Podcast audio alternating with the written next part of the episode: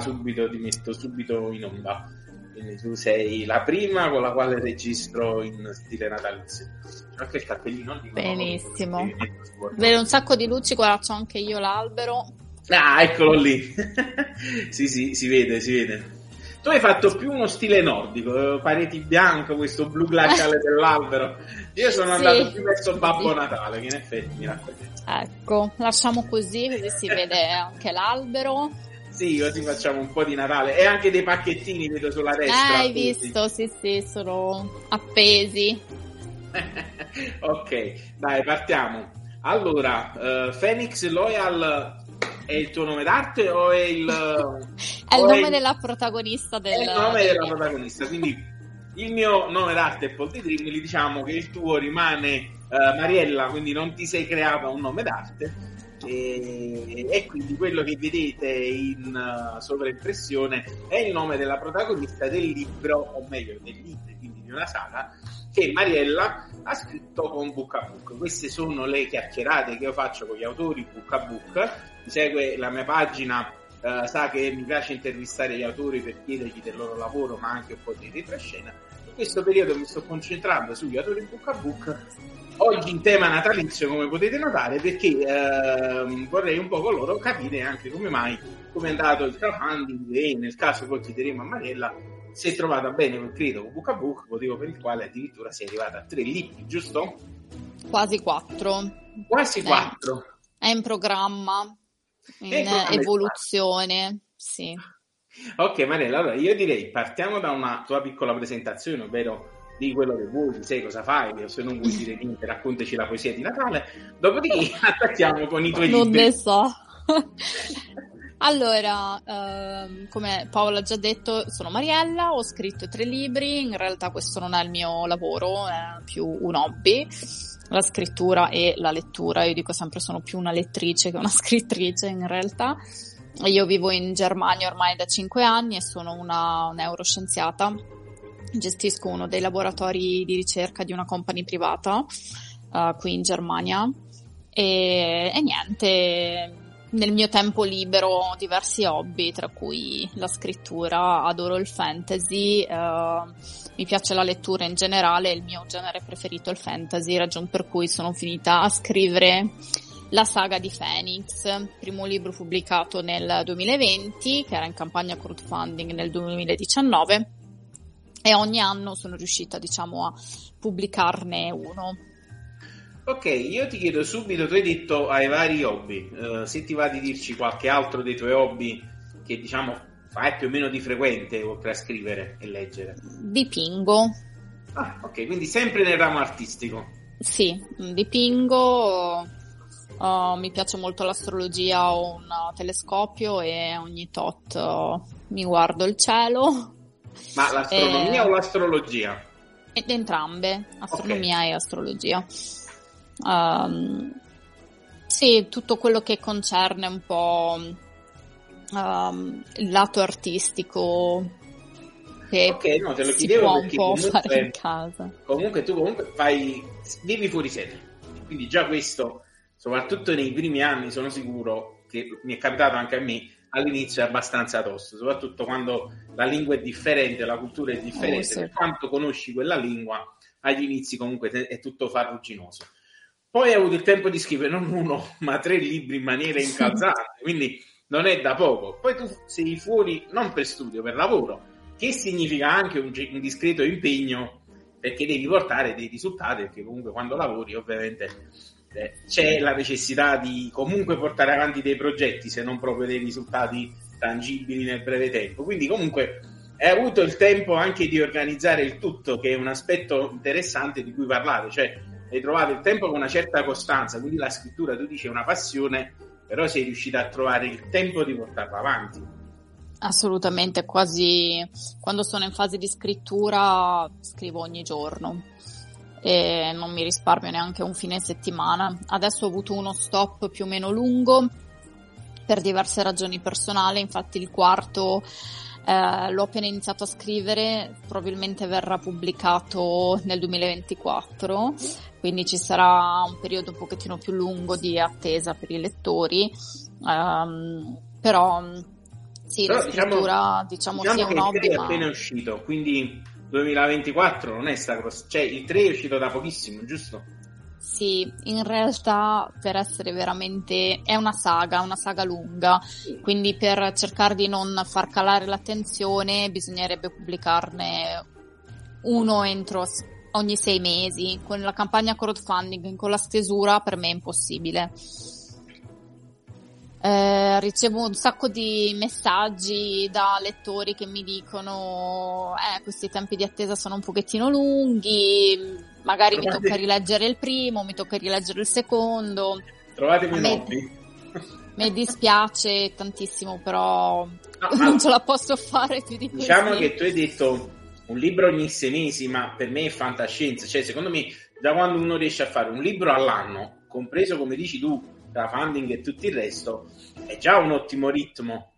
Però in realtà ehm, molti scrittori non, non, non uh, pubblicano in corso d'opera, ma uh, per esempio io i primi tre li ho scritti anche così velocemente perché il primo e il secondo erano già pronti.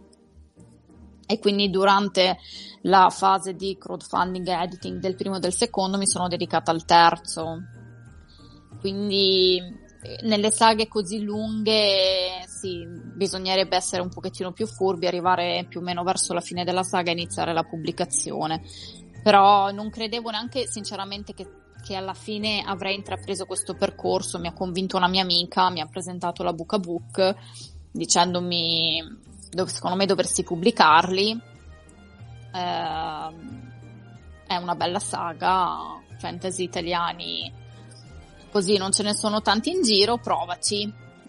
Senti, Io ci ho faccio, provato. Faccio un'altra domanda e poi dopo passiamo a parlare finalmente di questa saga, se no facciamo solo chiacchiere di contorno e tecniche. Uh, tu vivi in Germania, quindi suppongo che eh, non so se tu al lavoro parli inglese o tedesco. Entrambi. In entrambi, quindi comunque diciamo hai una buona conoscenza sia dell'inglese che del tedesco, quindi una domanda che ti avrei fatto dopo, te la faccio adesso, se hai mai pensato questa saga o se ti stai occupando di tradurla e provare anche la via estera? È già tradotto, il okay. primo libro è già tradotto, però anche qui ho pensato troppa carne al fuoco, aspetto di finire l'intera saga in italiano e poi penso, uh, magari ovviamente supportata da Book a Book, di portarla nel mercato americano in quello inglese. Ok, va bene, dai, allora partiamo, poi magari ci ritorniamo su questi aspetti. Abbiamo fatto una bella, come dire, eh, introduzione su quella che è comunque il tuo lavoro, che è abbastanza serrato come artista. Hai fatto, diciamo, la tua scelta di eh, avere già un po' di materiale prima di iniziare con la pubblicazione, che effettivamente è un'ottima strategia se uno già ha un'idea di una saga abbastanza sviluppata perché effettivamente book a book, ma io credo un po' tutte le case editrici, anche quelle che non fanno crowdfunding, comunque uscire con un libro all'anno è tosta e quindi se uno vuole mantenere un certo ritmo, almeno due averli pronti in modo che mentre ci lavori esatto. sulla promozione del primo, il secondo lo tieni da parte e tu inizi a lavorare nel terzo. E quindi questa è una buona idea, diciamo, per chi ci segue e chi vuole avere dei consigli da poter diffondere. Passiamo finalmente ai tuoi libri. Partirei dal primo, quindi ti chiedo di raccontarci l'inizio di questa saga e quindi partiamo dal numero uno che mostriamo anche a tutti quanti. Faccio vedere anche io. Ah, eccolo lì. Perfetto. Copertina bianca con illustrazioni dorate. Io, eccola qua, a me mi ha colpito molto perché l'ho trovata molto interessante, quindi eh, nella ricerca degli autori con cui parlare eh, mi sono mantenuto su due principali eh, tematiche, la trama se mi piace, la copertina se mi piace. Non potendo okay. chiamare tutti, eh, non potendo chiamare Giustamente, tutti, selezione. ho fatto le due cose e quando c'è la combo che mi è piaciuta la trama e il libro, ho detto, ah, questi li devo sicuramente chiamare. Vai, adesso parla tu. Allora, uh, cosa vuoi che ti racconti? La trama? Com'è sì, nata l'idea? Trama, diciamo, la trama, di che parla questo primo libro che poi è l'inizio di tutta una serie di avventure? Oddio, allora, è un po' complicato, um, ogni scrittore lo sa, è difficile parlare di, uh, un, in riassunto uh, di cosa parla il proprio libro, però Uh, diciamo che è incentrato su Phoenix, questa ragazza di 17 anni che vive su quella che poi viene chiamata Gea, quindi sul mondo, sulla Terra che tutti noi conosciamo. E il giorno del suo diciassettesimo compleanno fa um, un incontro molto particolare. L'uscita da scuola, uh, questo uomo misterioso incappucciato che la ferma e uh, sembra conoscerla mentre lei non ha idea uh, di chi sia. Questo uh, uomo incappucciato le consegna una piccola chiave dorata, Eccola quella lì. che vedete C'è qua. qui in grafica, diciamo. Esatto, ehm, che ehm, è poi la chiave di tuta, ovvero ehm, la eh, chiave che permette a tutti gli elfi di raggiungere eh, Miriel, ovvero il regno degli elfi, ed Eternity, la sua capitale. Lei pensa che questo sia un pazzo, eh, però prende la chiave e la porta a casa. Sua mamma, che è sempre stata un po' strana, diciamo, Constantine, nel momento in cui vede la chiave esce fuori di testa, quindi conosce benissimo uh, di che cosa quel, quell'uomo uh, particolare e misterioso um, stesse parlando.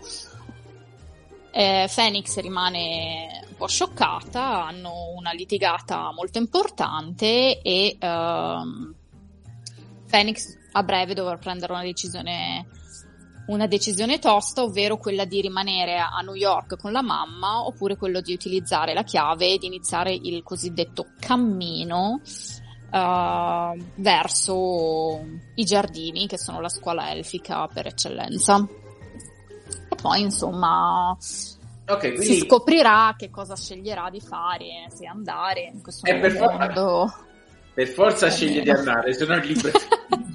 Quindi diciamo che è uno spoiler che Sarebbe- possiamo tranquillamente fare a chi ci ascolterà. Sarebbe la saga meno, meno lunga della storia. uh, I primi tre, ca- storie. una saga da tre capitoli. E quindi Esatto. niente. Ti ho appena descritto i primi tre capitoli, in effetti, quindi sì, una saga di tre capitoli. Ok, io sfrutto la sinossi per, eh, diciamo, chiederti, ok, Phoenix abita, abita a New York con la madre, non è una ragazza come le altre perché ha la pelle candida e colori, e i capelli color argento, quindi è una ragazza un po' le- il classico elfo tolkieniano, quindi proprio quello che abbiamo visto nella prima trilogia del Signore degli Anelli, diafana, che non c'ha un filo di forza, chissà come fa a respirare. Cioè, quelli proprio che li vedi proprio emaciati così. e Eh, però- invece... e Ne invece, capito? No? Caccia fuori il peperino. Mentre in realtà, sfruttando sempre la sinossi, quando poi si trova a Eternity, scopre che lì gli elfi hanno tutti i capelli colorati. Mhm. E, e questa, questa è una particolarità. Io ho pensato, eh, oh, Phoenix si è fatto un mega trip perché gli elfi con i capelli colorati noi non li abbiamo mai visti o solitamente non si vedono in molta narrativa fantastica, chiamiamola canonica, alla Tolkien.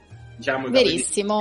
dorati. Io sono pro diversità, è un modo per ehm, esprimere la diversità di ogni persona, il quello più diciamo di impatto e facile da ricordare era dare a ognuno di loro un colore diverso di capelli.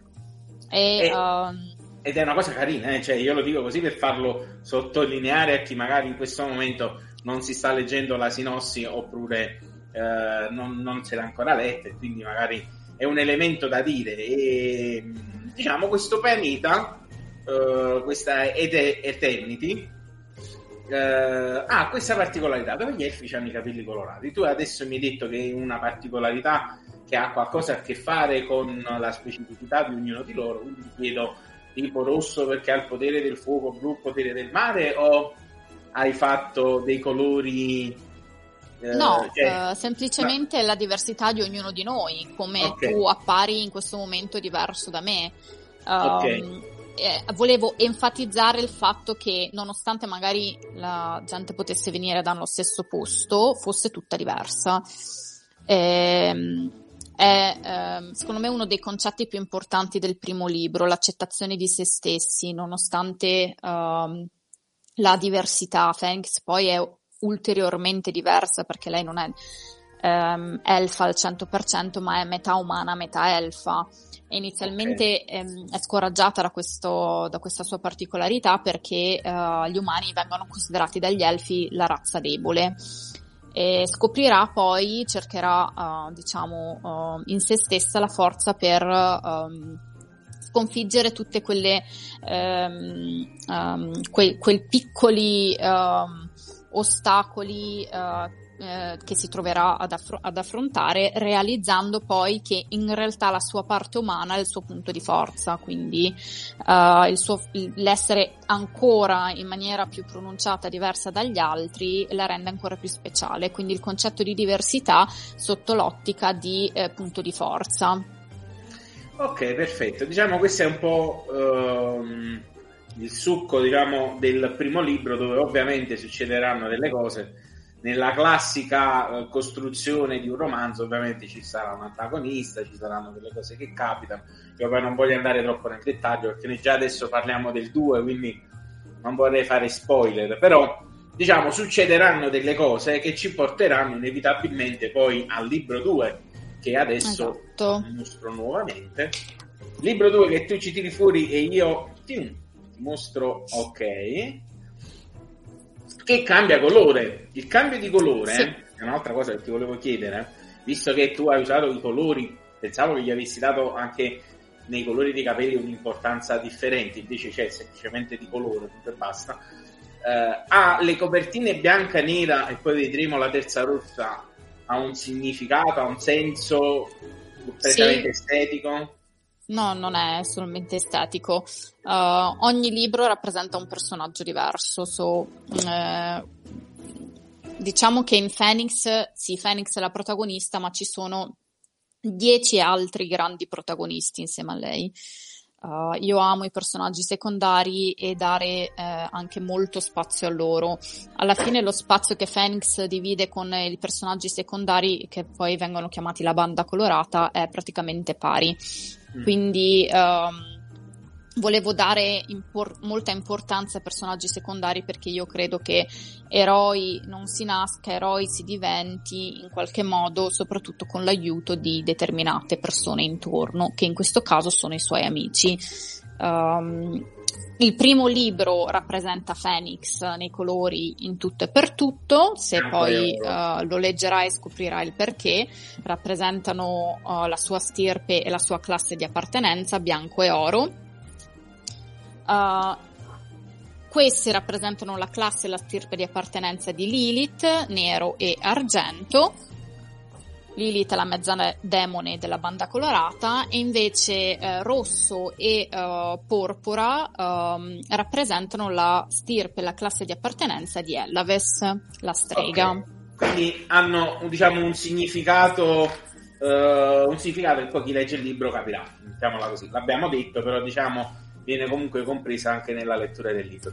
Passando al secondo libro, e quindi a questo punto io ti rimetto con l'immagine del libro, nel secondo, nel primo succedono dei fatti e quindi alla fine arriviamo a una conclusione. La prima cosa che ti chiedo, anzi ritorniamo un attimo io e te, Uh, il primo libro si chiude in maniera autoconclusiva o c'è un turnover, il classico cliffhanger o come vogliamo chiamarla, la scena uh, di impatto che ti dice devi continuare a leggere il secondo? Nessun libro in Phoenix è autoconclusivo. Ok. Assolutamente nessuno. Quindi chi inizia Quindi... a leggere il primo sapesse che alla fine esce la famigerata frase to be continued. Sì, esattamente. e il secondo riprende esattamente dalla scena finale del primo, mentre okay. il terzo dalla scena finale del secondo. Perfetto, diciamo una cosa da far sapere. Ora dici qualcosa del secondo. Quindi abbiamo detto che il primo è incentrato principalmente su Phoenix, il secondo ovviamente ci sarà sempre lei, ma dato che il colore della copertina richiama un altro personaggio, ovviamente la mia domanda è: avrà un ruolo principale questo personaggio in questa storia? Allora, scopriremo un sacco di uh, altarini riguardanti questo personaggio. Uh, anche questo personaggio parteciperà al torneo di Un, che è uh, il torneo di Han, che è qui, um, diciamo, il sottotitolo del titolo sì. principale. Eh, però eh, al torneo di Han eh, diciamo che Lilith uscirà al primo girone quindi uh, io credo che sia sempre protagonista, anche nel primo in realtà in tanti mi hanno detto che hanno preferito Lilith e Elaves, uh, sono, sono, tutti protagonisti. Uh, il fatto è che quando uh, esce il libro riguardante il personaggio si scoprono cose eh, più intime riguardo quel personaggio e normalmente il primo capitolo parla del regno di appartenenza di quel particolare personaggio, quindi il primo capitolo del secondo uh, si chiama Hades. Oddio, dove sono? Ma è, ti ho messo un po' più in grande. Si chiama Hades Casa perché Hades è la capitale dei, uh, di, Infe- eh, di, Inferia, ovvero il regno dei demoni. Mentre nel terzo abbiamo uh, Gerusalemme, che è la capitale degli stregoni. Ma che bella questo accoppiamento Gerusalemme per gli stregoni. eh, ok, e poi magari mi dici perché, ma adesso concentriamoci un po' su qualcosa che si può dire del secondo libro. Io leggo sempre dalla sinossi che è presente sul sito sì. Che mostro, e quindi ti chiedo a te un po' di raccontare la trama. Stai ripetendo? sì. no. Benissimo.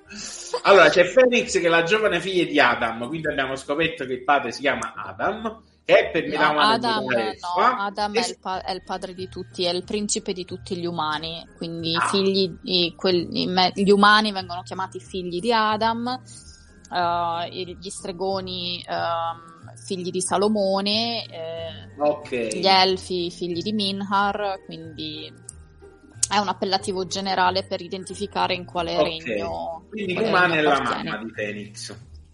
Mm? Eh, la, la, parte umana di Phoenix era la mamma. E questo. E Marco, vabbè, non mi dire nulla. Comunque, diciamo, noi qua diciamo che per metà umana e per metà elfa, quindi non si sa bene chi è papà e chi è mamma però non so questo punto. Non, non farmi troppe domande. Non vogliamo saperlo. Eh, insomma, lei sta ancora su questo mondo, sono passati tre mesi, ha fatto i fatti suoi che se volete ve li andate a leggere nel primo libro. Esatto. Però adesso cosa succede nel secondo? C'è questo cuore in subbuglio, quindi c'è anche una storia d'amore? C'è una, una, storia d'amore, sì, eh, che finisce, non, non, inizia neanche nel primo libro, eh, non c'è nessun tipo di mm, bacio o uh, avvicinamento fisico e eh, così continuerà um, per un po'. Per un po', ok. Esatto, anche nel secondo non succede assolutamente nulla. Uh, diciamo che il primo si conclude con questa scena uh, che eh, in tanti mi hanno poi ricriminato e Phoenix al cuore spezzato. Uh, torna a casa per la licenza ogni tre mesi uh, i misti così vengono chiamati possono tornare a casa per uh, um, qualche giorno o alla fine dell'anno per qualche mese e, um, e niente e lei poi riaffronterà il viaggio ad Eternity de- determinata e eh, cercando di um, affrontare uh, l'anno uh, al meglio. Uh, succederà che appunto um, inizierà il cosiddetto torneo di Han che vedrà protagonista Phoenix insieme al suo maestro che è Ethan il principe primogenito di Eternity e um, gran parte del, del, mm, del, del libro, più, per più di metà libro, uh, Phoenix uh, cercherà di migliorarsi come uh, diciamo atleta perché questo torneo vedrà tre prove eh, molto pericolose e faticose da superare e per il restante libro si vedranno da vicino queste tre prove. Poi come finirà lo dovrete scoprire leggendo, diciamo. Ok, ok, ok. Quindi diciamo c'è questa mh, mm, storia principale che è diciamo l'avventura, questo torneo. Durante questo sì. torneo c'è questo personaggio diciamo comprimario che è uh, Lilith di cui ovviamente scopriremo di più perché in qualche modo è il co protagonista o coprotagonista. Sì, ci sono moltissime scene in cui le due si aiutano. Dedicato a lei, perché come abbiamo visto anche dalla copertina che vi mostro, comunque eh, il nero è abbinato a questo secondo personaggio, eh, Lilith, che è coprotagonista, un comprimario, poi chi leggerà capirà meglio. E c'è comunque ovviamente tutta una questione anche amorosa non dichiarata e anche altre faccende che bene o male prenderanno la loro piega che poi esatto. porteranno al terzo libro. Terzo libro che mostriamo subito che è quello da pochissimo uscito. Non ancora in realtà già è solo arrivato ai sostenitori della campagna crowdfunding per il momento Scusami, è uscito, nel senso hai finito il crowdfunding è stato pubblicato, perché se ce l'hai tu quindi... Sì, però non è, no, non è stato pubblicato, uscirà la pubblicazione il 2 febbraio. Ah, ecco, quindi stiamo facendo un'anteprima e, e giustamente tu ce l'hai già pronto perché avevi già fatto tutto quel lavoro eh, che viene chi fatto sostiene, dietro. Chi sostiene quindi... la campagna crowdfunding e ovviamente poi l'autore ricevono il libro in anteprima più o meno un mese, un mese e mezzo prima dell'uscita okay. ufficiale. Ok, perfetto, ok, perfetto, perfetto. Quindi diciamo siamo in fase di anteprima e in maniera di anteprima ci racconti qualcosa. Abbiamo detto che questo, il colore questo qui è eh, abbinato a quelli che vivono a Gerusalemme, le streghe? Stregoni? Sì, esatto. Okay. Vedremo più da, più da, vicino il personaggio di Ellaves. Anche qua si scopriranno un sacco di altarini riguardo uh, la sua vita passata e quella presente. Diciamo che ognuno di loro nasconde dei segreti, dei segreti che uh, non condivide con, uh, con non, convi- non, condividono con Phoenix. C'è un motivo per cui tutti sono, diciamo, attratti da Phoenix, uh, però uh, nessuno di loro è in realtà sincero con lei nascondono tutti delle cose, eh, come spesso succede nella vita reale, diciamo. E uh, Ellavess in questo terzo libro dovrà affrontare una prova che, di cui nessuno conosce eh, in realtà l'esistenza, um, se non pochi eletti. Um, e affronterà tutto l'anno, uh, diciamo, in attesa di affrontare questa prova e uh, quello che succede in questo terzo libro in realtà uh, succedono tantissime cose, ci sono, uh, vengono introdotti di più gli antagonisti, ehm, c'è un ritorno importante ehm, di un'elfa molto malvagia e um, Phoenix al suo ritorno ad Eternity scoprirà che uh, durante la sua assenza, in questi tre mesi di licenza in cui è rimasta con Constantine a New York, il suo nome è stato um, pronunciato più e più volte uh, nella capitale e anche negli altri uh, sei regni perché uh,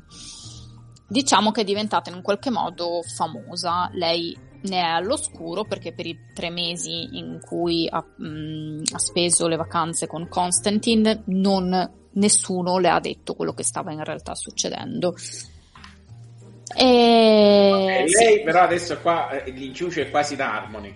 Lei sta con Constantine e si sono fatti le vacanze per i fatti loro però c'è nel cuore infrantumi per l'unione di, di Light e Scarlet. E Ma Costa- qui... Costantine è sua mamma. Ah, mannaggia. ok, va bene. Ma non l'hai detto prima che la mamma si chiama, l'hai detto. Vabbè, comunque. Ok, allora, però. lei sta con la mamma, e eh, vabbè. E intanto c'è il cuore infrantumi perché qui tra Light e Scarlet si sono messi insieme quindi che è rimasta male. Eh, però non fargli gli spoiler. No, sta scritto nella sinossi, tu che vuoi? Ah, sta scritto nella sinossi. Il libro io non ce l'ho, anche perché essendo anteprima dono della chiave La sinossi non la non scrivo neanche io. Comunque sì, uh, sì e no, in realtà. Um... Ok, allora sì e no, il cuore ce l'ha in frantumi. Poi c'è esatto. stata questa vittoria del torneo e i corvi se la sono presa a male.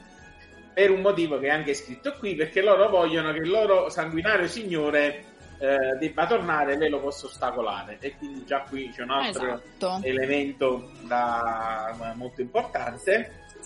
Esatto. Poi ci sta l'incantatrice, eh, questa che sta in carcere, che vuole tremenda vendetta. Insomma, mi sembra che il terzo libro inizia a esserci come dire, più una, un'evoluzione degli intrighi che si intrecciano.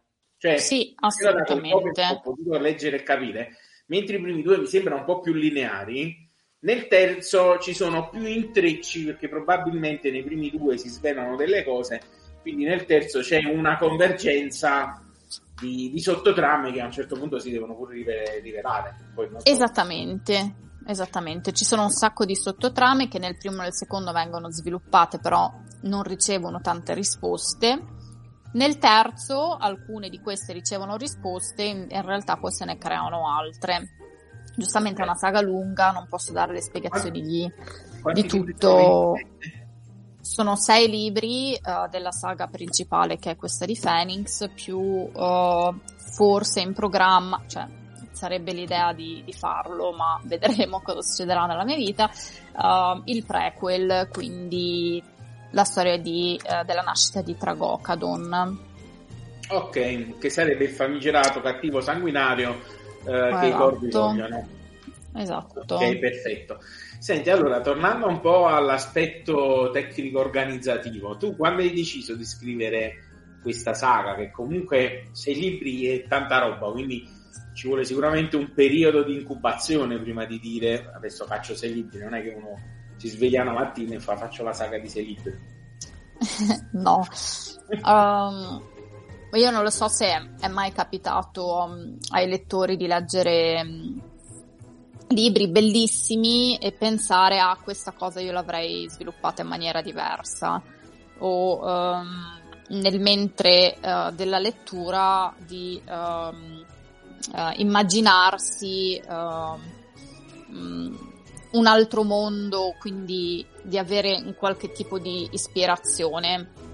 Io penso che le storie poi uh, ci raggiungano in momenti uh, particolari della nostra vita. Um, io quando ho pensato di scrivere Phoenix in realtà mi trovavo in ospedale um, e um, in un periodo particolarmente complicato e brutto della mia vita e ricordo che una mia collega del Policlinico di Cagliari, all'epoca lavoravo a Cagliari, venne a trovarmi con un sacco di quaderni e delle penne colorate e uh, mi consegnò questo pacco dicendomi Mari scrivi, ti fa bene. E il primo giorno non ho assolutamente toccato né penne né quaderni. Il secondo giorno ho iniziato a scrivere qualcosina e eh, il terzo giorno ho imbastito le prime idee che riguardavano Eternity. Ho, ho iniziato, sono partita dal world building in realtà e eh, ho immaginato questo mondo fantastico, bianco, favoloso, dove non c'è nessun cattivo, tutto sembra così profumato e bellissimo. E eh, da lì poi ci ho inserito Phoenix. E okay. poi è stato tutto sviluppato piano piano. Per il primo ci ho messo quasi due anni perché il, il world building di Phoenix è veramente complicato elaborato. Sì, no, ho visto, ho visto, ho visto anche un po' leggendo le, soprattutto la, la sinossi del terzo, e comunque ci sono in realtà vari mondi o comunque varie aree di questo mondo, o adesso non so tu come l'hai immaginato, è rappresentativo. C'è una mappa? Sì, te la sto cercando. Um, Ce l'hai postata sui siti, sui social? Non credo. Mm. Questi sono i sette regni con le sette chiavi. Ok, sì, infatti un'altra cosa che poi ti volevo chiedere, ci saremmo tornati dopo, ma adesso te la chiedo adesso. Uh, in ogni libro c'è una chiave, quindi ti chiedevo, ti avrei chiesto, sì, sui primi tre libri sono tre chiavi, quindi tre chiavi differenti e quindi il, ogni regno ha una sua chiave specifica e quindi ti chiedevo, ti avrei chiesto, uh, quindi per arrivare diciamo nei diversi regni devi possedere una chiave? Esattamente. Eh, I misti ne hanno per nascita due perché metà, appartengono metà a un regno, metà all'altro. E invece i, uh, diciamo, i, i, puro sangue, chiamiamoli così, eh, ne posseggono solo una. Ok, perfetto. E, e la funzione della chiave qual è? Cioè passare dal mondo reale al singolo regno? No, reale, acced- cioè, accedere, al, al, regno, accedere al regno di appartenenza di quella chiave. Per esempio, adesso mi trovo su Gea, quindi mm-hmm. sono in possesso sicuramente della chiave di Moses, che è quella che uh, ti uh, permette di viaggiare uh, su Gea. Se voglio andare ad Eternity e sono in possesso della chiave di tuta, devo chiudere una porta, inserire la chiave di tuta nel chiavistello, girare e immaginare uh, dove voglio recarmi uh, ad Eternity. La porta si aprirà e io con un passo mi troverò ad Eternity. Ok, quindi diciamo c'è bisogno di, di una chiave, anche se la, nell'immagine che tu hai fatto vedere è comunque diciamo il regno è una, è una grossa isola, però tra i regni c'è bisogno comunque di avere la chiave per potersi spostare sì. da una parte all'altra. Sì, i confini, uh, viene spiegato poi nel libro che i confini sono um, eh, come dei buchi neri, eh, quindi tu non puoi passare eh, tra un confine e l'altro. I regni sembrano uniti, ma in realtà non lo sono, sono divisi da, queste, da questa linea di confine che non permette a nessun um, abitante di un regno di scavalcarlo e passare nel, nell'altro, a meno che questo non sia in possesso della chiave necessaria. Ma per entrare in possesso della chiave di un altro regno, diciamo che um, è, un, è una cosa molto complicata. Eh, nessuno possiede uh, più, di, uh, più della chiave del proprio regno. Ecco. Insomma, non si può andare dal fabbro con la chiave e dire mi fai un duplicato? No, decisamente no. va bene, va bene. Adesso torniamo, o meglio, passiamo alla fase di crowdfunding. Abbiamo visto all'inizio che, come tu ci hai spiegato, avevi già un po' di libri uh, avvantaggiati e quindi il crowdfunding da uno all'altro libro per te non è stato molto complicato fino ad oggi, perché comunque tu già avevi, mentre andava il primo crowdfunding, il secondo finito. Quando hai fatto il secondo crowdfunding tu avevi già comunque iniziato a lavorare sul terzo o addirittura era finito. Però diciamo, al di là della problematica, mettiamola così, di dover scrivere un libro, Uh, tu hai dovuto affrontare quello che è il crowdfunding e poi la promozione. Quindi una cosa che sto chiedendo a tutti quanti è come hai affrontato questa fase se per te è stata semplice, se per te è stata complicata, eh, se hai trovato qualche idea che ti ha fatto svoltare o magari qualcosa che hai fatto che non è andata, che sconsiglieresti, guardate, ho fatto questa cosa, non la fate mai eh, perché va male. Allora, sicuramente sconsiglio, ma questo lo fa già la casa editrice, ti avvisa um, um, di non farlo via email o comunque anche con la prima telefonata, um, lo spam, ma questo indipendentemente che tu sia in crowdfunding o meno, credo che uno scrittore che spammi nelle chat il proprio libro in realtà ottenga il risultato opposto. Sembri un po' un disperato che cerca di vendere all'aspirapolvere folletto oh, di porta in porta. Siamo uh, tutti venditori della folletto. Esatto, e uh, vieni snobbato e anzi uh, i lettori uh, ti ricordano non in maniera positiva. Ma questo book a book cons- consiglia sempre di farlo, quindi eh, dategli assolutamente ragione.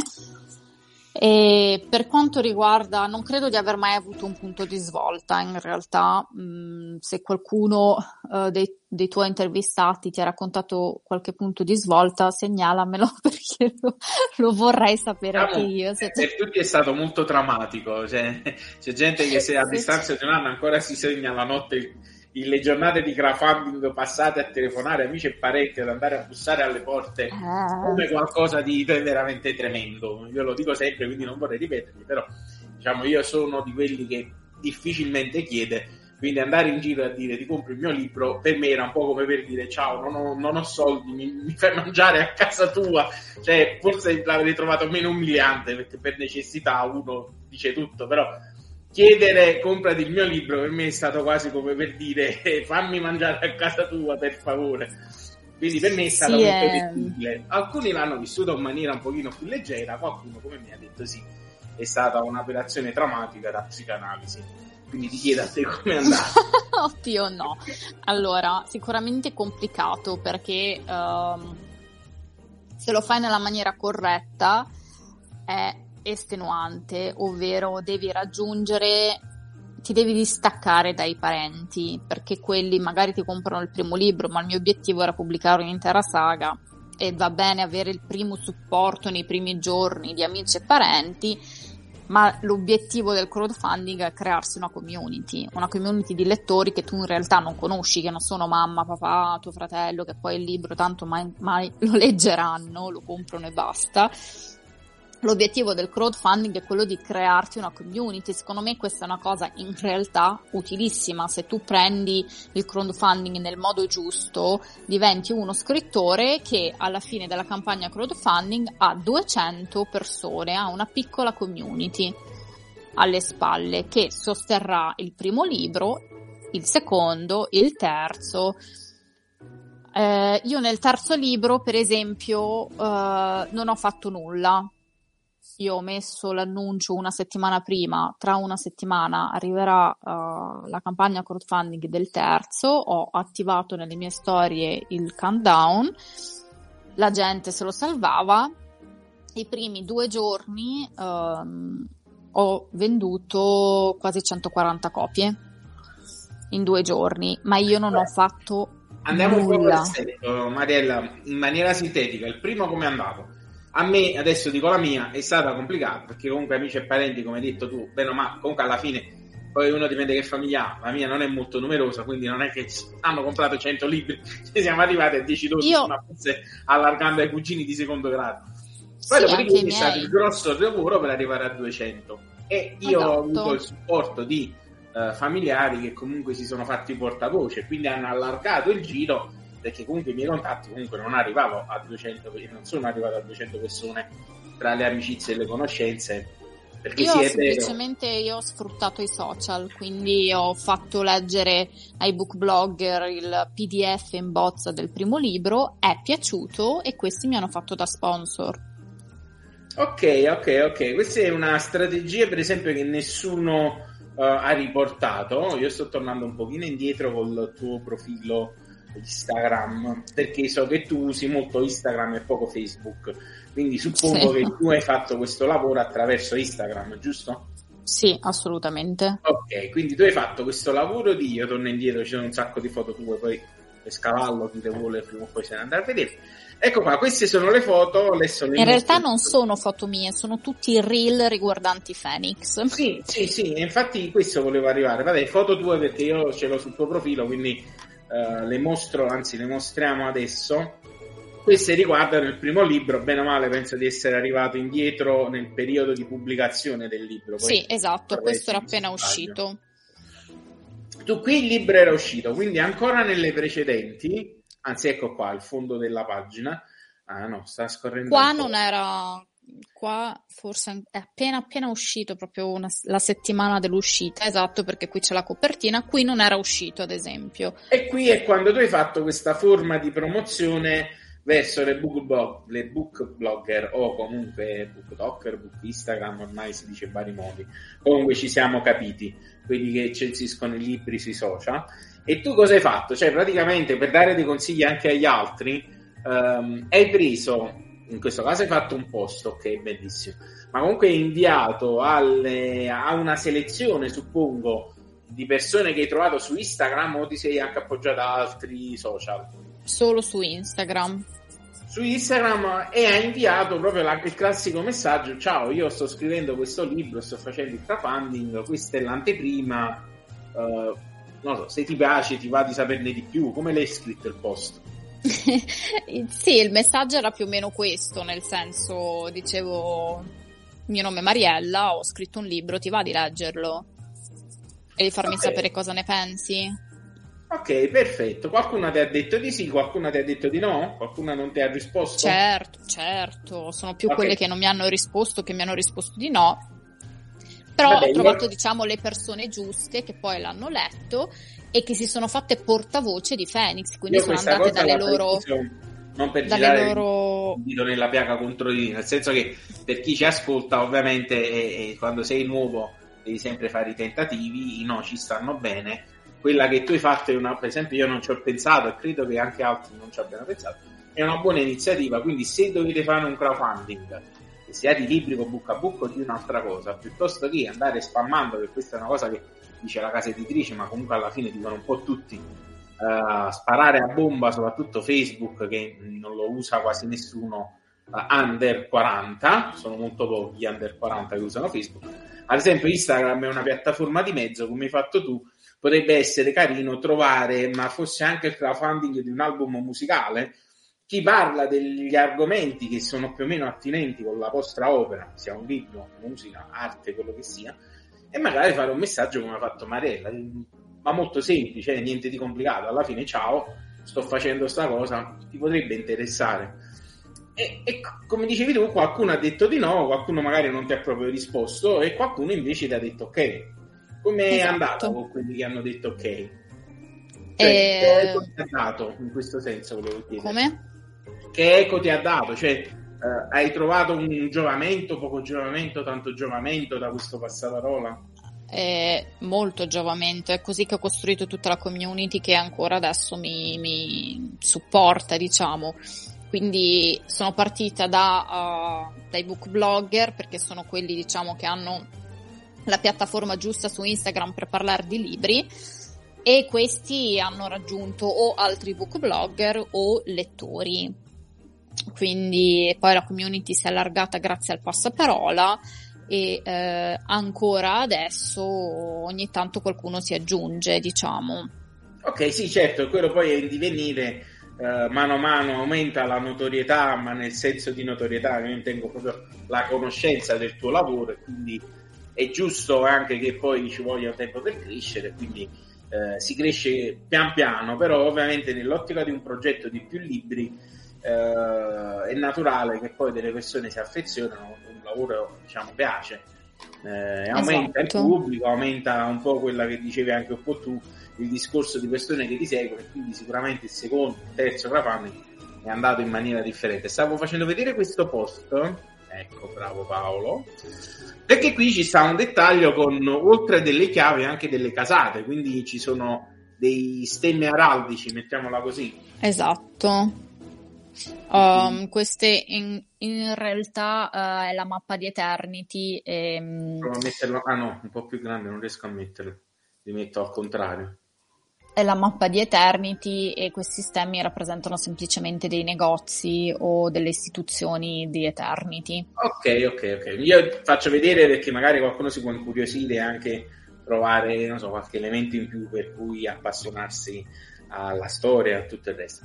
Passando al secondo invece, che diciamo è una via di mezzo con il terzo, questi poi sono le persone che poi magari col tempo hanno preso i libri, hanno fatto i post e ovviamente chiedete sempre di fare dei post uh, a chi legge il libro e magari gli piace.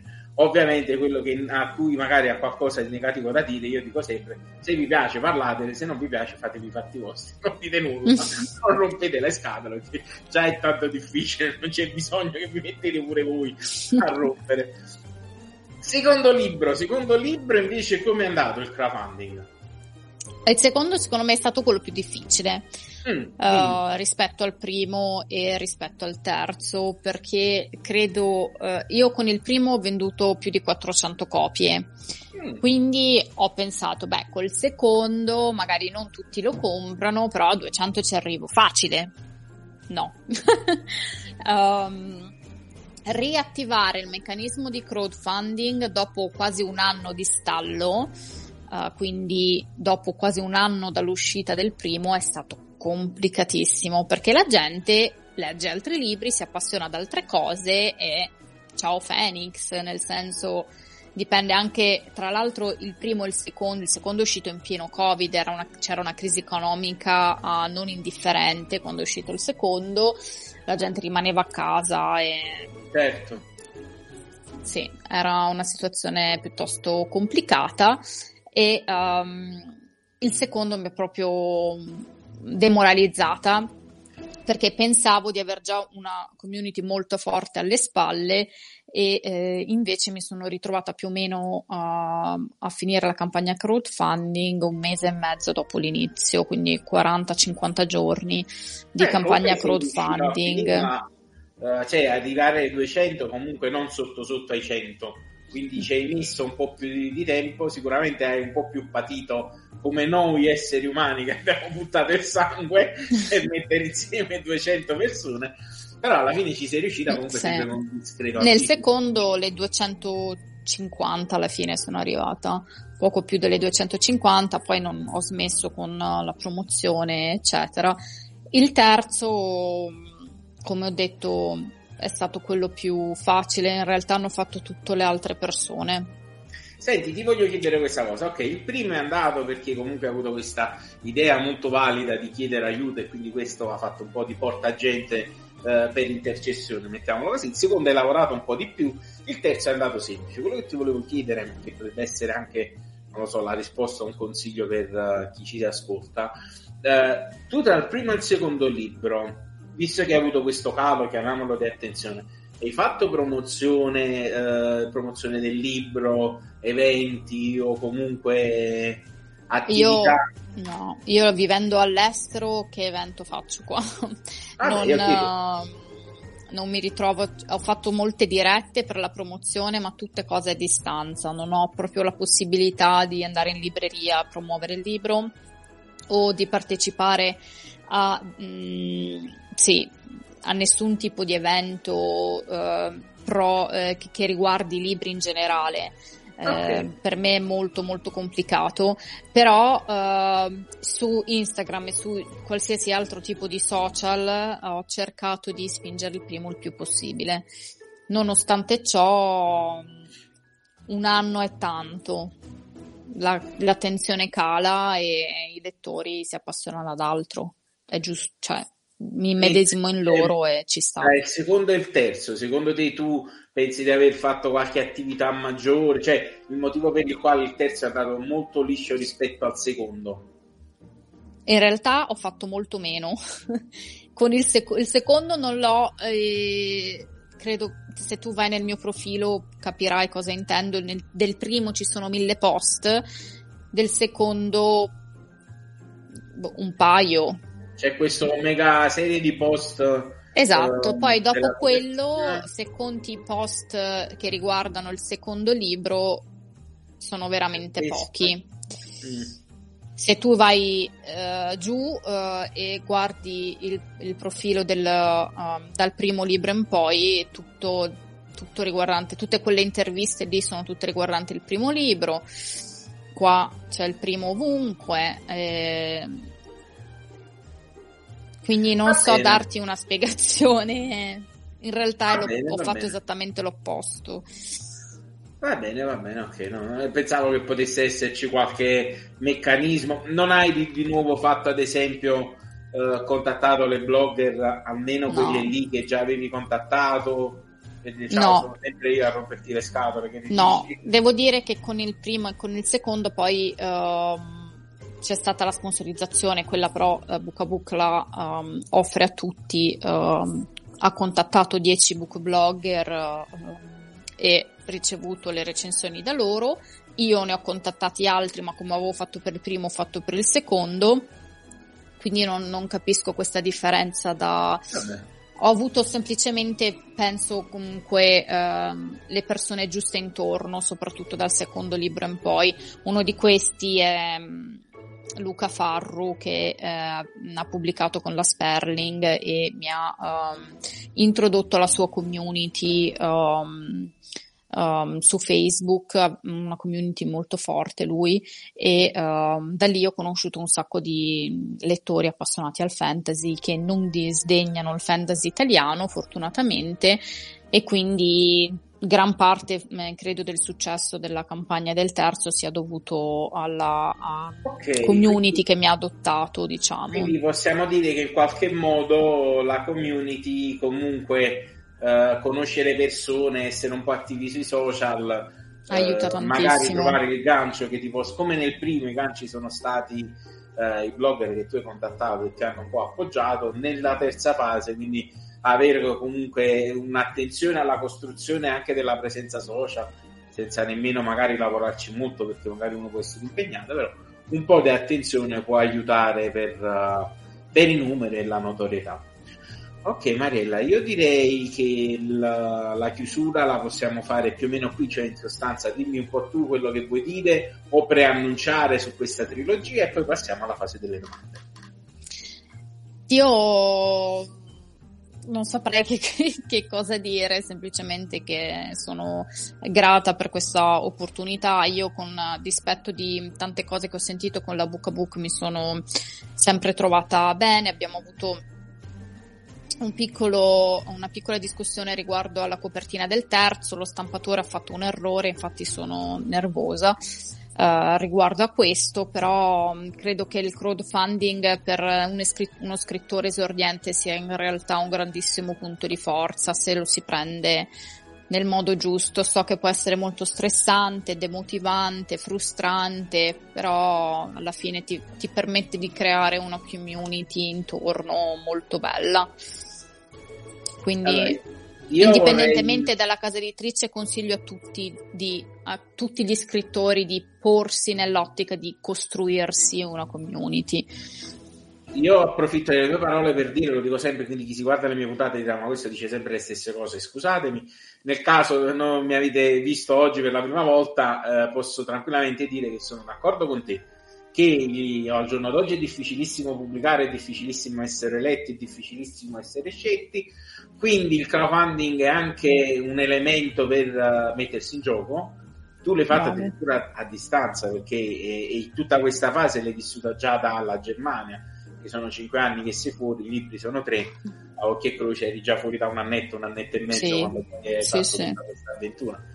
Però comunque ci si può trovare il tempo e il modo per chi ha guardato questa chiacchierata per trovare il metodo di riuscirci. Eh, ed è un modo comunque per chi vuole fare la scrittura in maniera comunque seria, perché nonostante tu abbia altri lavori, altri impegni, effettivamente la affronti in maniera seria, nel senso non è solo un gioco, perché sennò magari tre libri uscivano in cinque anni, ma hai comunque voluto rispettare una tempistica, un libro all'anno e via dicendo, quindi comunque quantomeno è una passione affrontata in maniera seria. Quindi io credo che il crowdfunding è anche un buon modo per capire se fa per noi questo gioco, perché effettivamente al giorno d'oggi fare un libro e dire poi l'editore se la pensa lui, ma fa tutto la, lui, ma manco la Mondadori, meno che non gli sforni 100.000 copie l'anno e allora quelli eh, magari sì. forse qualche capriola la fanno per te, se no hai voglia di restare in catalogo e di morire. Eh, Quindi sì. il mio, mio, suggerimento per chi ci ascolta è il crowdfunding è una bellissima cosa, soprattutto per fare un po' di scorzatura, beccare i primi no uh, le incazzature che comunque fanno sempre bene per creare un po' di quello scudo che serve per presentarsi e, e niente, provateci. Vanella, io ti ringrazio. Noi adesso passiamo alla fase delle domande. Ricordo a chi ci sta guardando che nel link in descrizione trovate uh, il link giustamente per andare alla fase delle domande le domande sono le FTQ, le frequenti ritorno di queste, non vedo le domande che io faccio all'ospite per scoprire qualcosa in più della sua vita, dei suoi hobby, dei suoi piaceri, al di là della scrittura. Eh, ringrazio tutti quanti di essere stati con noi. Mariella, ringrazio di essere stata con me. Ciao. Grazie mille, ciao. Ciao. Mariella, allora io poi dopo faccio il taglio e divido le puntate. Adesso invece in maniera estemporanea, visto che è registrata, facciamo il cambio di visualizzazione sentiamo la musichina di Babbo Natale, penso che ci avrà abbastanza rotto i, i, cosi. E no, aspetta, però questa la metto qua così. Mettiamo quest'altra. Mettiamo questa un po' più così. Un colore che ti piace? Cioè, verde. Verde, vai, verde scuro ti metto. Dai, bello, bello. e da qui, ecco qua, ho chiuso la pagina dove tenevo le domande. Bravo Paolo. Eccole qua. Mariella, io faccio un attimo un po' un riepilogo di introduzione come se fosse l'inizio della puntata, poi passiamo alle domande. Ok. Aggiustate i capelli? Vado? Vai, vai. Salve a tutti, sono Paul di Trimli e eccomi Mariella, quello che leggete è il nome del suo protagonista o della sua protagonista Mariella ha scritto una saga fantasy che è quasi un'epopea, sono sei libri, cui tre già usciti, poi sta per uscire un quarto, è un fantasy che ha a che fare con gli elfi, ma comunque non solo, perché ci sono di mezzo anche degli angeli e suppongo anche altre cose, delle streghe, degli stregoni, dei demoni, quindi insomma c'è un po' di tutto. Se vi può interessare, io ve lo consiglio caldamente, nel link in, tre, link in descrizione trovate tutta la chiacchierata che abbiamo fatto. Queste invece sono le domande, le frequenti ritrovate question che servono a scoprire un po' di più dell'autore, dell'ospite che è stato con me in precedenza. Partiamo dalla prima, che è la più difficile. Nome? Mariella Martorelli. Mestiere? Neuroscienziata. Ultimo libro pubblicato, mi puoi dire anche gli altri, diciamo la saga. L'ultimo è Phoenix, la chiave di Brock. Il secondo della saga è Phoenix e la chiave di Moses, mentre il primo è Phoenix e la chiave di Tuta. Ok, casomai non l'avessi notato, sono tre bei libroni, quindi c'è un bel po' da leggere per chi piace leggere tante pagine, quindi vi consiglio, come ho detto prima, link in descrizione tutta la chiacchierata. Di che genere è? Sono? Fantasy, epic fantasy.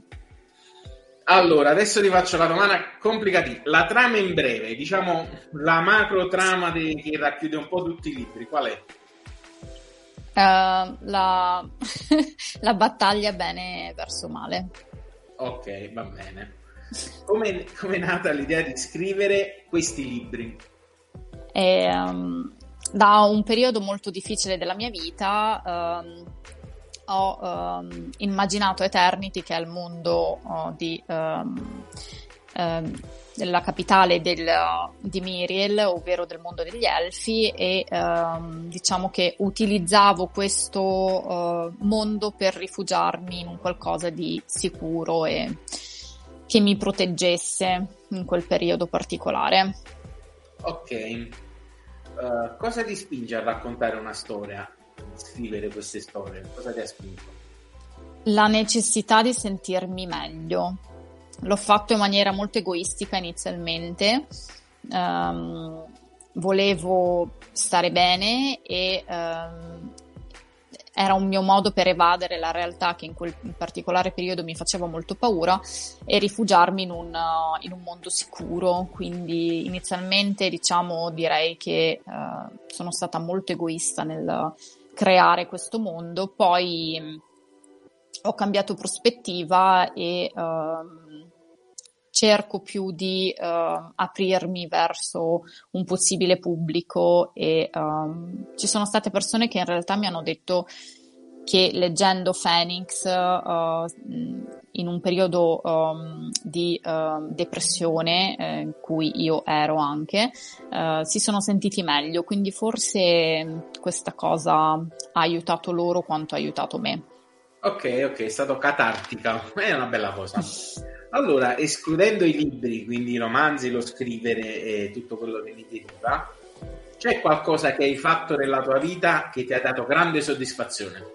compreso anche prendere la patente, eh? quindi non pensiamo per forza ai massimi sistemi della vita. È qualcosa che dite, ah, ho fatto questo dolce, sono felice che mi è riuscito. Quindi qualcosa che ti ha fatto piacere aver fatto bene. Ho vinto di recente un premio scientifico.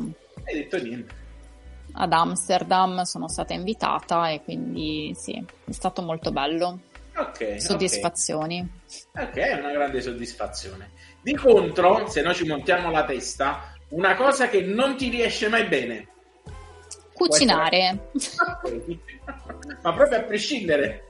No. Mm, eh, quando ci ho provato eh, sono arrivati i pompieri in casa perché mi sono dimenticata le cose sul fornello, quindi sto cercando di migliorare perché uno quando poi conosce i propri difetti o li accetta o fa qualcosa a riguardo, quindi più o meno quotidianamente provo a cucinare qualcosa, ma direi che non è uno dei miei talenti.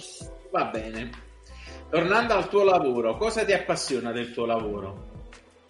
Il fatto che posso essere estremamente creativa, il fatto che moralmente parlando um, posso cercare delle cure a delle malattie neurodegenerative e quindi il fatto di lavorare per un diciamo bene superiore mi stimola tantissimo. Ok. Cosa invece vorresti che ti appassionasse di più nella vita? Uh, non, lo, non lo so, forse mi piacerebbe non appassionare di più, ma mi piacerebbe avere possibilità di fare del volontariato, um, soprattutto con gli animali.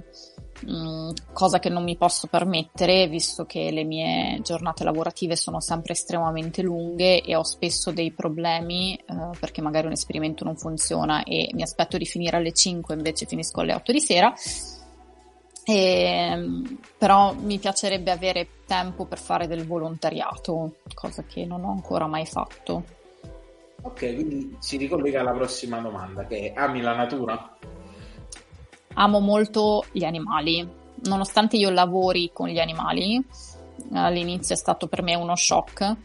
Um, ho dovuto incentrare poi tutti um, i miei pensieri sul fatto che uh, non stessi uh, lavorando sugli animali per un piacere personale, ma appunto per cercare una soluzione dei problemi reali che le persone hanno. Um, ma uh, sono molto sensibile per quanto riguarda tutto ciò che, che circonda il mondo animale, ecco. Ok, ok, guarda, è la, una bella dicotomia la tua e ti, ti, posso assicurare, io da ambientalista ho fatto molte chiacchierate anche con un'amica qui a Napoli che anche lei sta nel settore della sperimentazione, che è quindi mi rendo conto che è molto difficile staccare una cosa dall'altra perché ovviamente poi magari se ti fa piacere ti invito vorrei fare una puntata proprio su questo argomento. Non credo prima dell'anno nuovo, però par- di tutt'altro, quindi parliamo di ambiente, rispetto per gli animali e altre cose. Andiamo alle domande, andiamo avanti. Uh, fai qualcosa per ridurre il tuo impatto ambientale? Uh, allora, io vivo nella città europea che è in realtà uh, famosa per uh, rispettare un sacco l'ecosistema. Qua non si va in giro in macchina, si va in giro in bici, qua non si usano buste, ma uh, si usano, um, te le devi portare sempre da casa, anche quando vai a ordinare da sport non c'è nulla neanche al McDonald's. Eh, non ci sono um, scatole preconfezionate, ma te le devi portare da casa, ti porti i piatti da casa per, per andare a prendere una pizza da sport, per esempio. Uh, o un scatolo di cartone, te la, te la metti sul piatto e te ne vai. Sì, oppure ti porti, ci sono le scatole uh, per le pizze di plastica riutilizzabili. È grandiosa questa cosa, questa mi mancava. E la stessa Quindi, cosa allora... per qualsiasi altro cibo di asporto. Cambio la domanda, dato che vivi in una città super, super virtuosa, che, città è? Super ecologica, Tubinga, molto famosa. La città più ecologica d'Europa. Non lo sapevo questa cosa.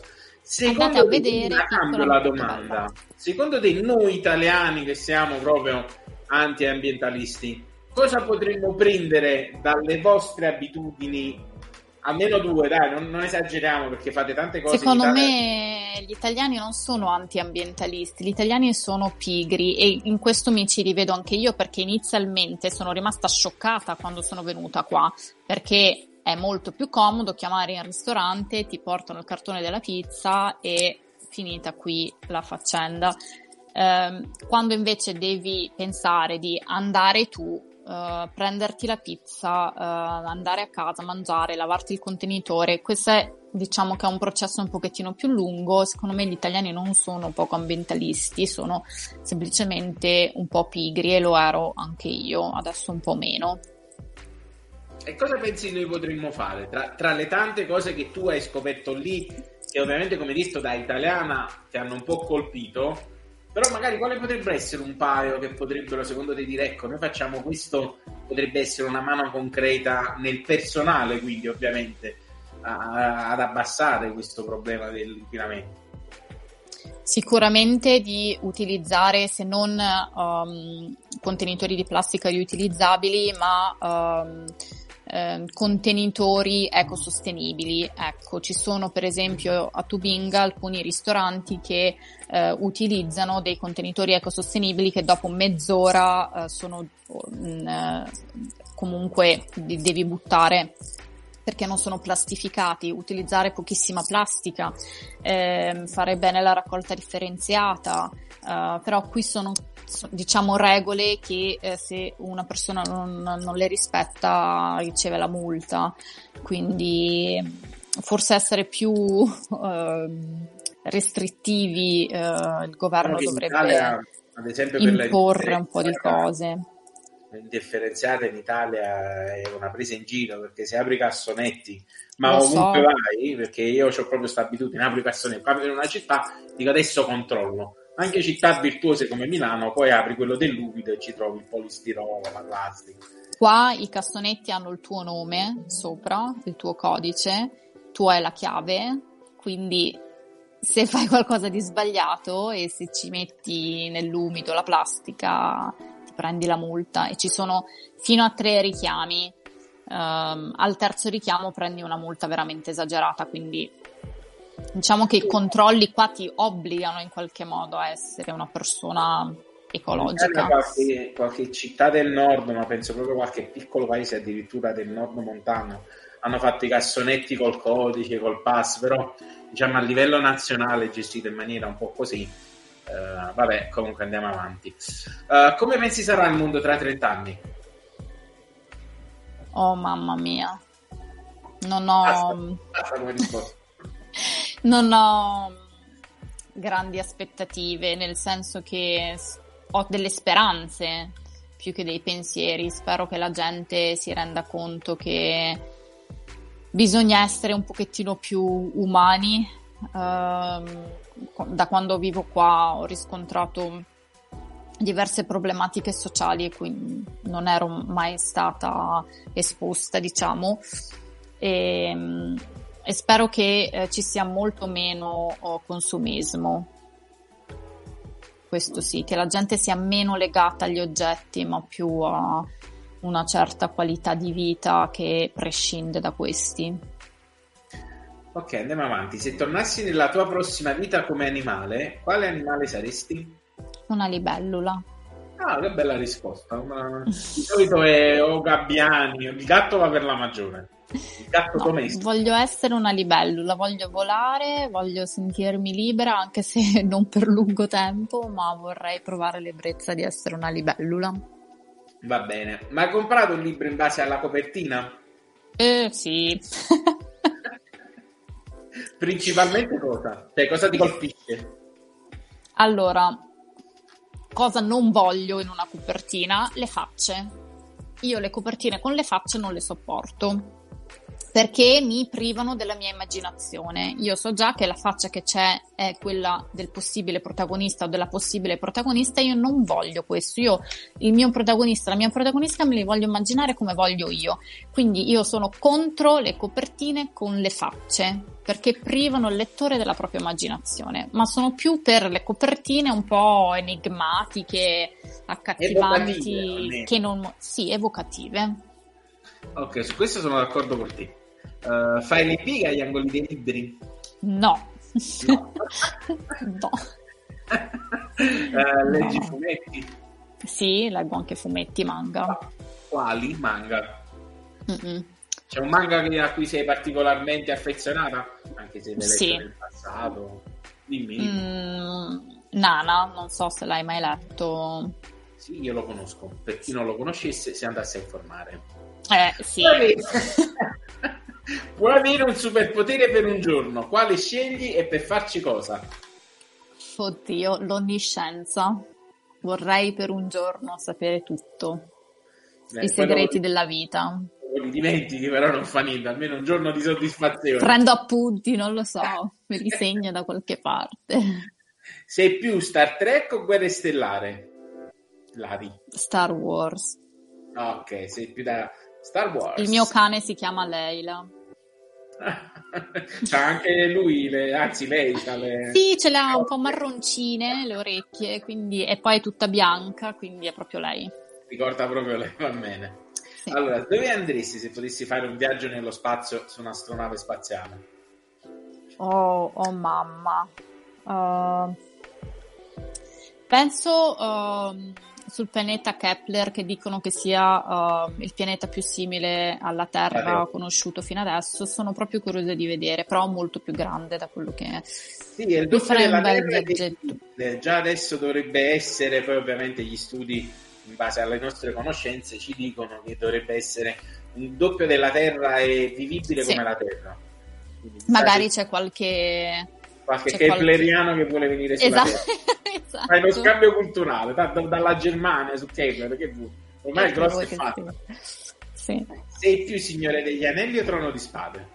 Signore degli Anelli, il Trono di Spade l'ho iniziato a vedere, non ho mai iniziato a leggerlo perché avevo paura di entrare nel trip ed era nel momento in cui stavo scrivendo i libri, um, ma Signore degli Anelli tutta la vita.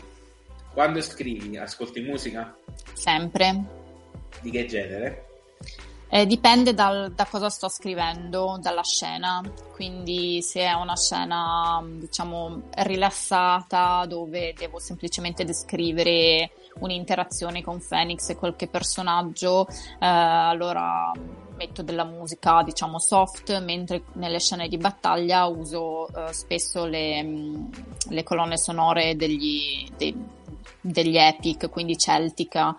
Um, cioè, guidare un po' dal flusso della sì. musica anche in base a quello che stai ti dà, ti dà, secondo me ti dà molto il ritmo della, della scrittura. Non so se sia una cosa mia psicologica uh, ma mi sono accorta che quando ascolto per esempio della musica um, con un elevato ritmo uh, di tamburi o uh, delle note particolarmente uh, ravvicinate, allora il mio ritmo di scrittura si intensifica e così anche le scene a seguirsi, diciamo, va più veloce, però non lo so se sia una cosa mia, un'impressione mia, ho sempre avuto questa sensazione e lo utilizzo, mi aiuta. Una canzone che a molti piace ma a te proprio no. Oh mamma, uh, non me ne viene in mente nessuna in questo momento. E voi la ribaltiamo la domanda. Una canzone che a te davvero piace ma agli altri no? Una canzone che ti piace? la facciamo semplice. Ma una, una, canzone che mi piace in generale e agli altri no, non lo so. Perché a me in realtà la musica piace tantissimo tutta. Ascolto praticamente tutti i generi musicali e quando un genere non mi piace mi obbligo ad ascoltarlo perché secondo ah, me ecco. sono io il problema e non la musica. secondo me la musica è un qualcosa di bellissimo che bisognerebbe imparare ad apprezzare, come quando ascolti li- una lingua straniera per la prima volta e dici mio Dio come suona male. Eh, dopo un po' ti abitui e non suona poi più così tanto male. Eh, okay. Non so se, se sì, mi sì. sono spiegata. Sì, sì. Allora, questa è una domanda scabrosa. La cosa più folle che hai fatto? Ovviamente la cosa più folle che hai fatto di quelle che si possono dire. ok, una volta ho sbagliato. Oddio, adesso mi vengono a cercare i carabinieri a casa ho sbagliato uscita all'autostrada, era notte, non c'era nessuno, sono andata contro mano a un'autostrada. Non fatelo, una cosa stupidissima, mm, però sì, l'ho fatto. Hai trovato qualcuno, eri sola? Ti è andata bene? Non c'era nessuno, non c'era nessuno, era tardissimo di notte. L'autostrada Comunque, caso mai qualcuno ci ascoltasse e vi dovesse capitare che per sbaglio siete contro mano, se non c'è nessuno, inversione e andate nel senso giusto non so se ecco, tu sei fatto ecco. contromano, sei tornato Io ho fatto credo 5 metri contromano e sono entrata nell'uscita giusta. Ah, entrata quindi, diciamo, eri a uno svincolo e sei riuscita a entrare e uscire subito. Sì. Comunque, se non ci sono auto, la cosa importante da fare è cambiare subito verso. È pericolosissimo. Non fatelo. Hai trovato una lampada dei desideri. Quali sono i tre desideri che esprimi? Oh, ma è una cosa difficilissima. Um, allora, uno penso che sia che in generale la gente uh, impari a, um, ad amarsi ed essere soddisfatti della propria vita, perché secondo me molti problemi derivano dal fatto che la gente non è felice, non è soddisfatta della propria esistenza eh, poi in realtà li spenderei per altre persone, tipo vorrei salute per uh, tutte le persone che, che amo. uh, la cosa più importante e uh, serenità anche. Ah, insomma, sono desideri altruistici. Non, non, sì, non, non mi viene in mente nulla. Uno per te. No, non mi viene in mente. Sono tranquilla, quindi. Va bene, va bene. Preferisci il cartaceo o il digitale? Cartaceo, penso in digitale di avere quattro libri messi in croce. Quale genere letterario non, ha, non leggi mai? Thriller. Dovrei imparare, credo che dovrei iniziare se eh, qualcuno mi insegnasse da che libro iniziare, un po' come muovermi in questo mondo. Eh, il thriller proprio non l'ho mai affrontato, nessuno che conosco di persona legge thriller, quindi non posso neanche dire non mi piace perché in realtà i film thriller che, eh, che vedo mi intrigano. Eh, però proprio sono ignorante per quanto riguarda il mondo thriller nel, nei libri. Ok, io avrei detto i romanzi rosa, sai perché? Perché nei romanzi rosa di solito c'è la copertina del bello e la bella che si baciano, quindi tu hai detto non voglio vederli i personaggi, allora ho pensato che dicessi i rosa perché ci sono sopra Non ne leggo tanti, non ne leggo tanti neanche di quelli. E solitamente in realtà in quelli che vanno di moda adesso c'è lui a petto nudo però non si vede la testa. Ah, ne ecco, vedo tanti ne vedo tantissimi solo proprio il petto scoperto. Le cose importanti, i fondamentali. Sì, andiamo lì direttamente. Però anche Rosa, sì, qual- ogni tanto ne leggo qualcuno, però non direi proprio che sono tra i miei, che sia tra il mio genere preferito, no. ma neanche tra quelli che disdegno. Venderesti l'anima al diavolo per il successo? Con la prospettiva del fatto che andrò comunque all'inferno, se mai esistesse un inferno, ma ah, anche ah, sì. già sì. Non so te, ma io non sono rientrata all'interno dei, dieci comandamenti. Eh, potrei pentirmi all'ultimo. Um, la redenzione non si nega mai a nessuno, però uh, Probabilmente sì, venderei l'anima al diavolo. Però ah, sei strana, io te lo devo dire, perché i desideri sono tutti per gli altri, poi vendi l'anima al diavolo. Cioè, potevi eh, ma la mia, è la mia di no, ma il desiderio voglio diventare famosa, così non vendo l'anima al diavolo.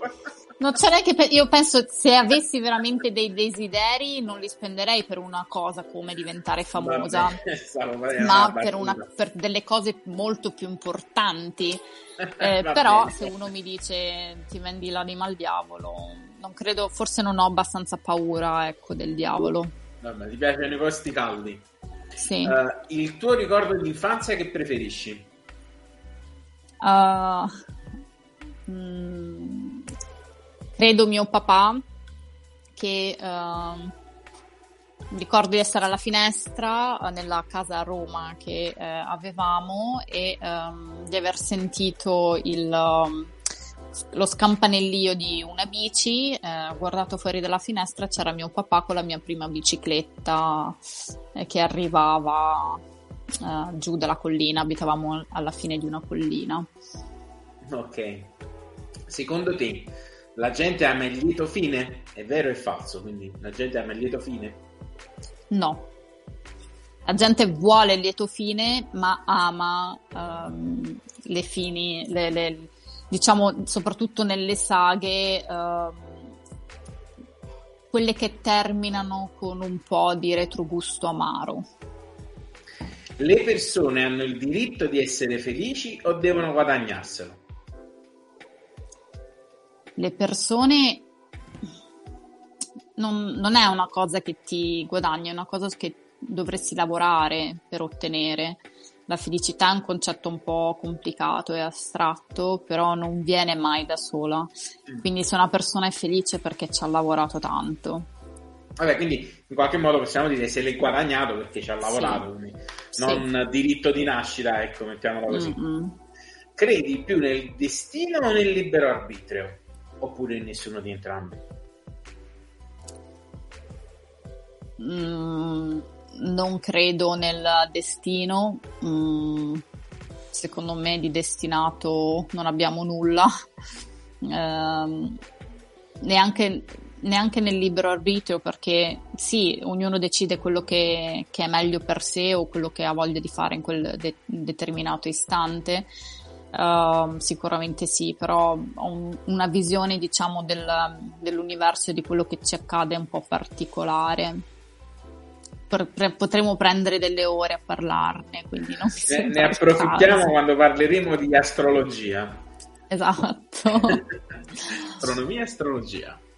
Maga Mariella. L'ultima volta che ti sei stupita? L'ultima volta che mi sono stupita, qualche giorno fa, quando Visto? durante eh, una conversazione una ragazza mi ha detto che ha aperto da poco una sua casa editrice, L, e eh, mi ha raccontato cosa fa dietro le quinte con questa piccola casa editrice e le ho proprio detto io non mi stupisco mai, non ricordo l'ultima volta che mi sono stupita e tu mi hai stupita. Vedi, sono arrivato a pennello. Alla sì, se no non mi, ricordo, non mi sarei potuta ricordare. Sì. Ma in Germania o con una conversazione in chat in Italia? No, no, è una ragazza italiana che vive a Roma, che ho conosciuto tramite la campagna crowdfunding, ah, ci sosteniamo okay. a vicenda, io e i suoi libri, lei e i miei, e uh, così parlando le ho chiesto ma tu uh, ho visto che hai aperto una casa editrice spiegami un po' come funziona e okay. così uh, mi ha raccontato bene bene dopo mi dai i contatti perché in futuro mi farebbe piacere fare una serie di chiacchierate se a questa ragazza potesse far piacere anche sì. con le case editrici eh, quindi sì. vedere gli autori e poi adesso un attimo il mondo degli editori potrebbe Bella essere idea. poi per una casa editrice appena nata e mm, così piccola, secondo me è una, proprio una bella idea. Sì, ti do i contatti. Ok, grazie. Adesso devo riprendere il filo delle domande, me le sono perse. Uh, ok, se potessi partire domani per un mese di vacanza, dove andresti? A casa mia. Ah, sei una fuorisede, non sei, ancora, non sei ancora diventata abitante del posto. No, a casa, vado a casa da mamma. A casa, senza fare la differenziata, senza dover scendere la sera con lo scatolo delle pizze. Vado a casa no. da mia mamma. Ah, bravo. Ti capisco, ti capisco. va bene, va bene. Un mese di vacanza a casa e quindi vai a casa e non fai nulla proprio nulla, nulla. Esco con i miei amici, vado ad aperitivi, facciamo le serate, torno a casa da mamma e papà, eh, sto lì e sono felice. Scendi per le feste? Scenderai per le feste? Uh, mi hai abbandonato. Ritorna, Mariella, ritorna. Ritorna, Mariella. Mariella, ritorna. Torna Mariella.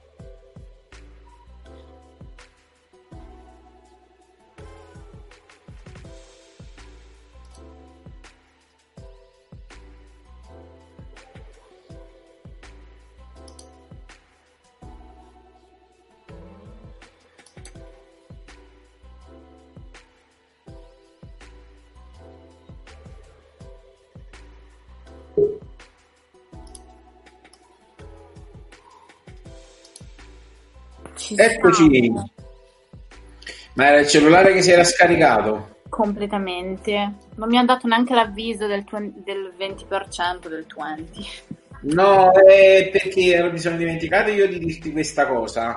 Il programma per girare su- succa molta energia, ovvero succhia ho molta visto, batteria e era- molta energia. Era completamente carico, quindi sì, sono Dico accorta. sempre a tutti di metterlo sotto carico in corrente durante la puntata, però mi è sfuggito di dirlo a te, quindi praticamente tu sei, sei caduta. Ti rimetto a sinistra e riprendiamo dall'ultima domanda che ti ho fatto e quindi il mese di vacanza.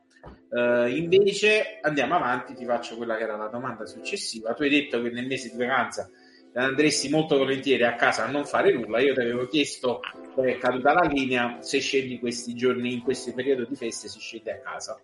Allora, lavorerò durante Natale, eh, però la prima settimana di gennaio dovrei andare a casa, sì.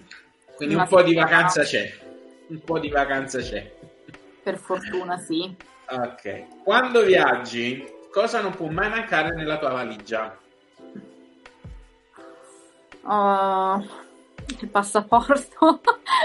no, ehm, non lo so. Credo banalmente il mio telefono, ma non perché abbia bisogno del telefono insieme, ma perché sono ehm, molto spaventata dal fatto di perdermi, quindi ho bisogno sempre di avere a portata di mano una possibilità, eh, la possibilità di chiamare qualcuno nel caso Ok, allora, visto, succedesse qualcosa. visto che sei una fuorisede che vivi in Germania e che tornerai a breve a casa per le feste, ti faccio la classica domanda.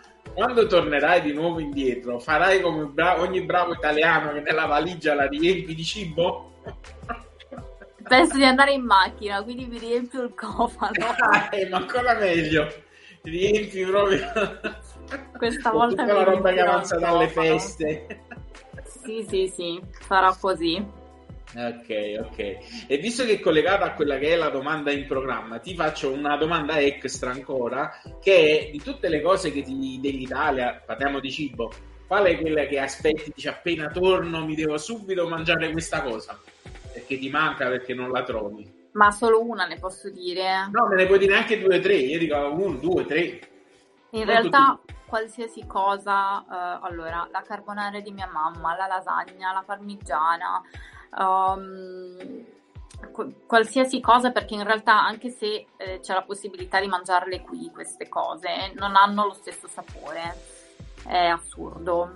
Mm, ehm, persino l'acqua ha un sapore diverso. Mi prenderete Eh, per quello- pazza, ma vi giuro che per più di un anno ho fatto molta fatica ad abituarmi al sapore dell'acqua qua. Um, il caffè, l'espresso nostro mm, è completamente diverso qua, qua più bruciacchiato, qualsiasi mocha tu possa usare, non lo so perché è diverso. Ok. Quindi sì, Quindi insomma ti porterai tutto il frigo. sì, sì, tu- tutto Parlando invece di frigo, cosa non può mai mancare nel frigo che è a casa tua?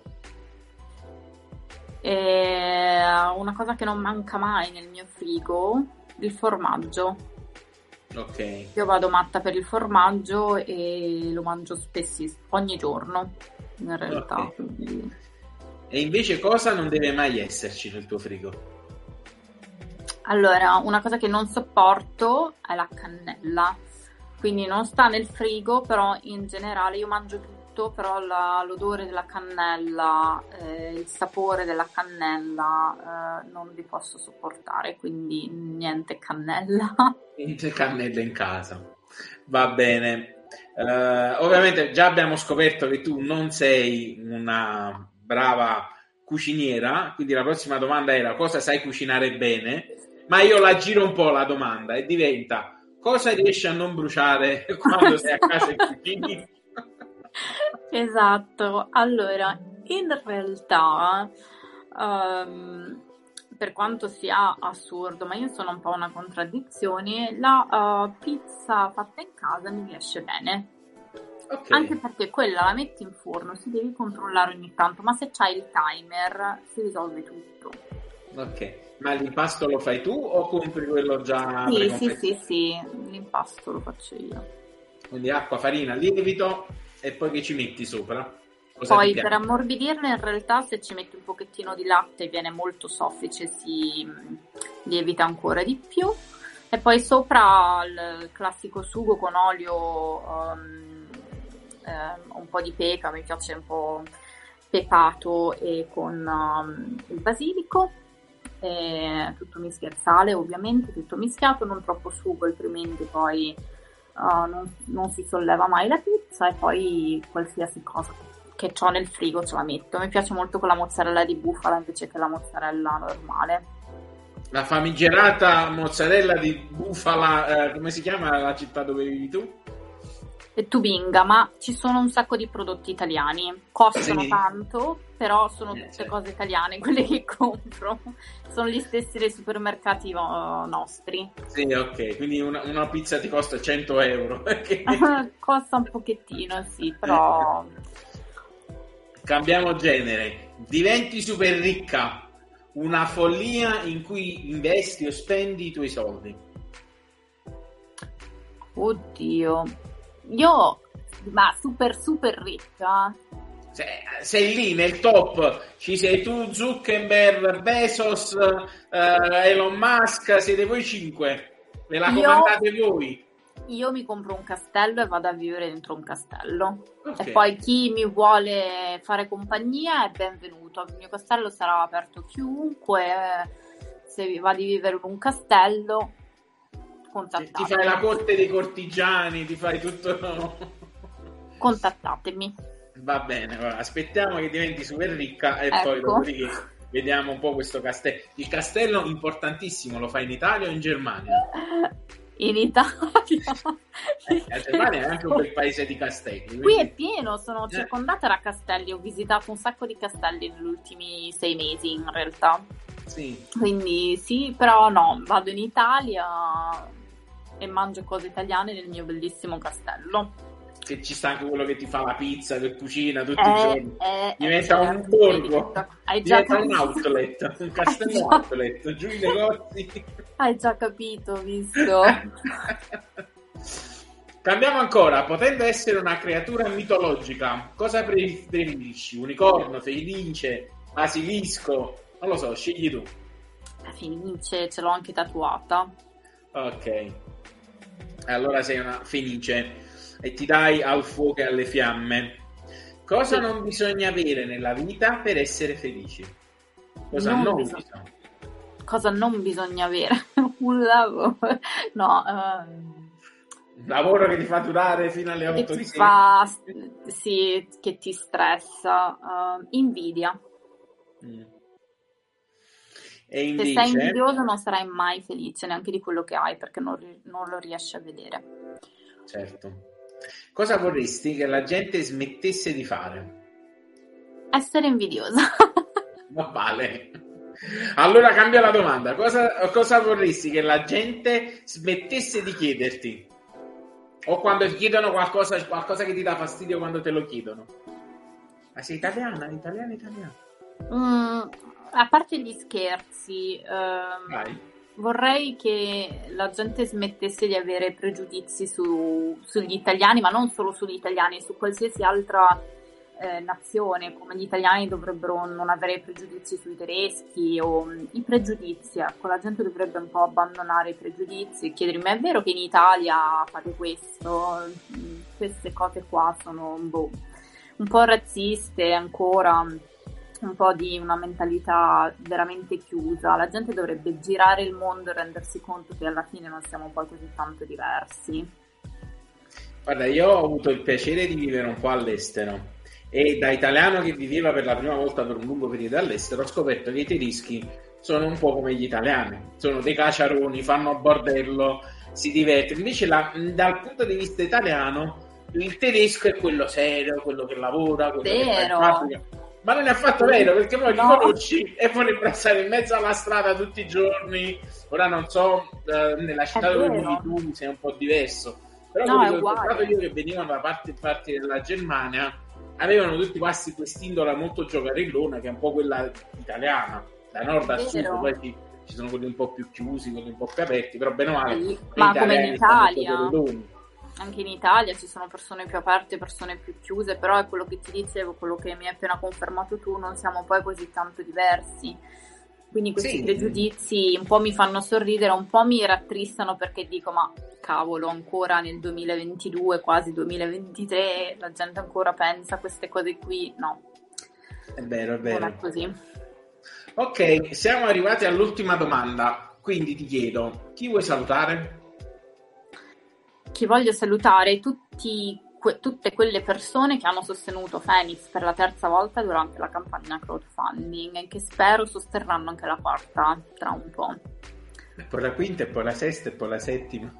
Sì, speriamo, vediamo. Ok, ok, ok.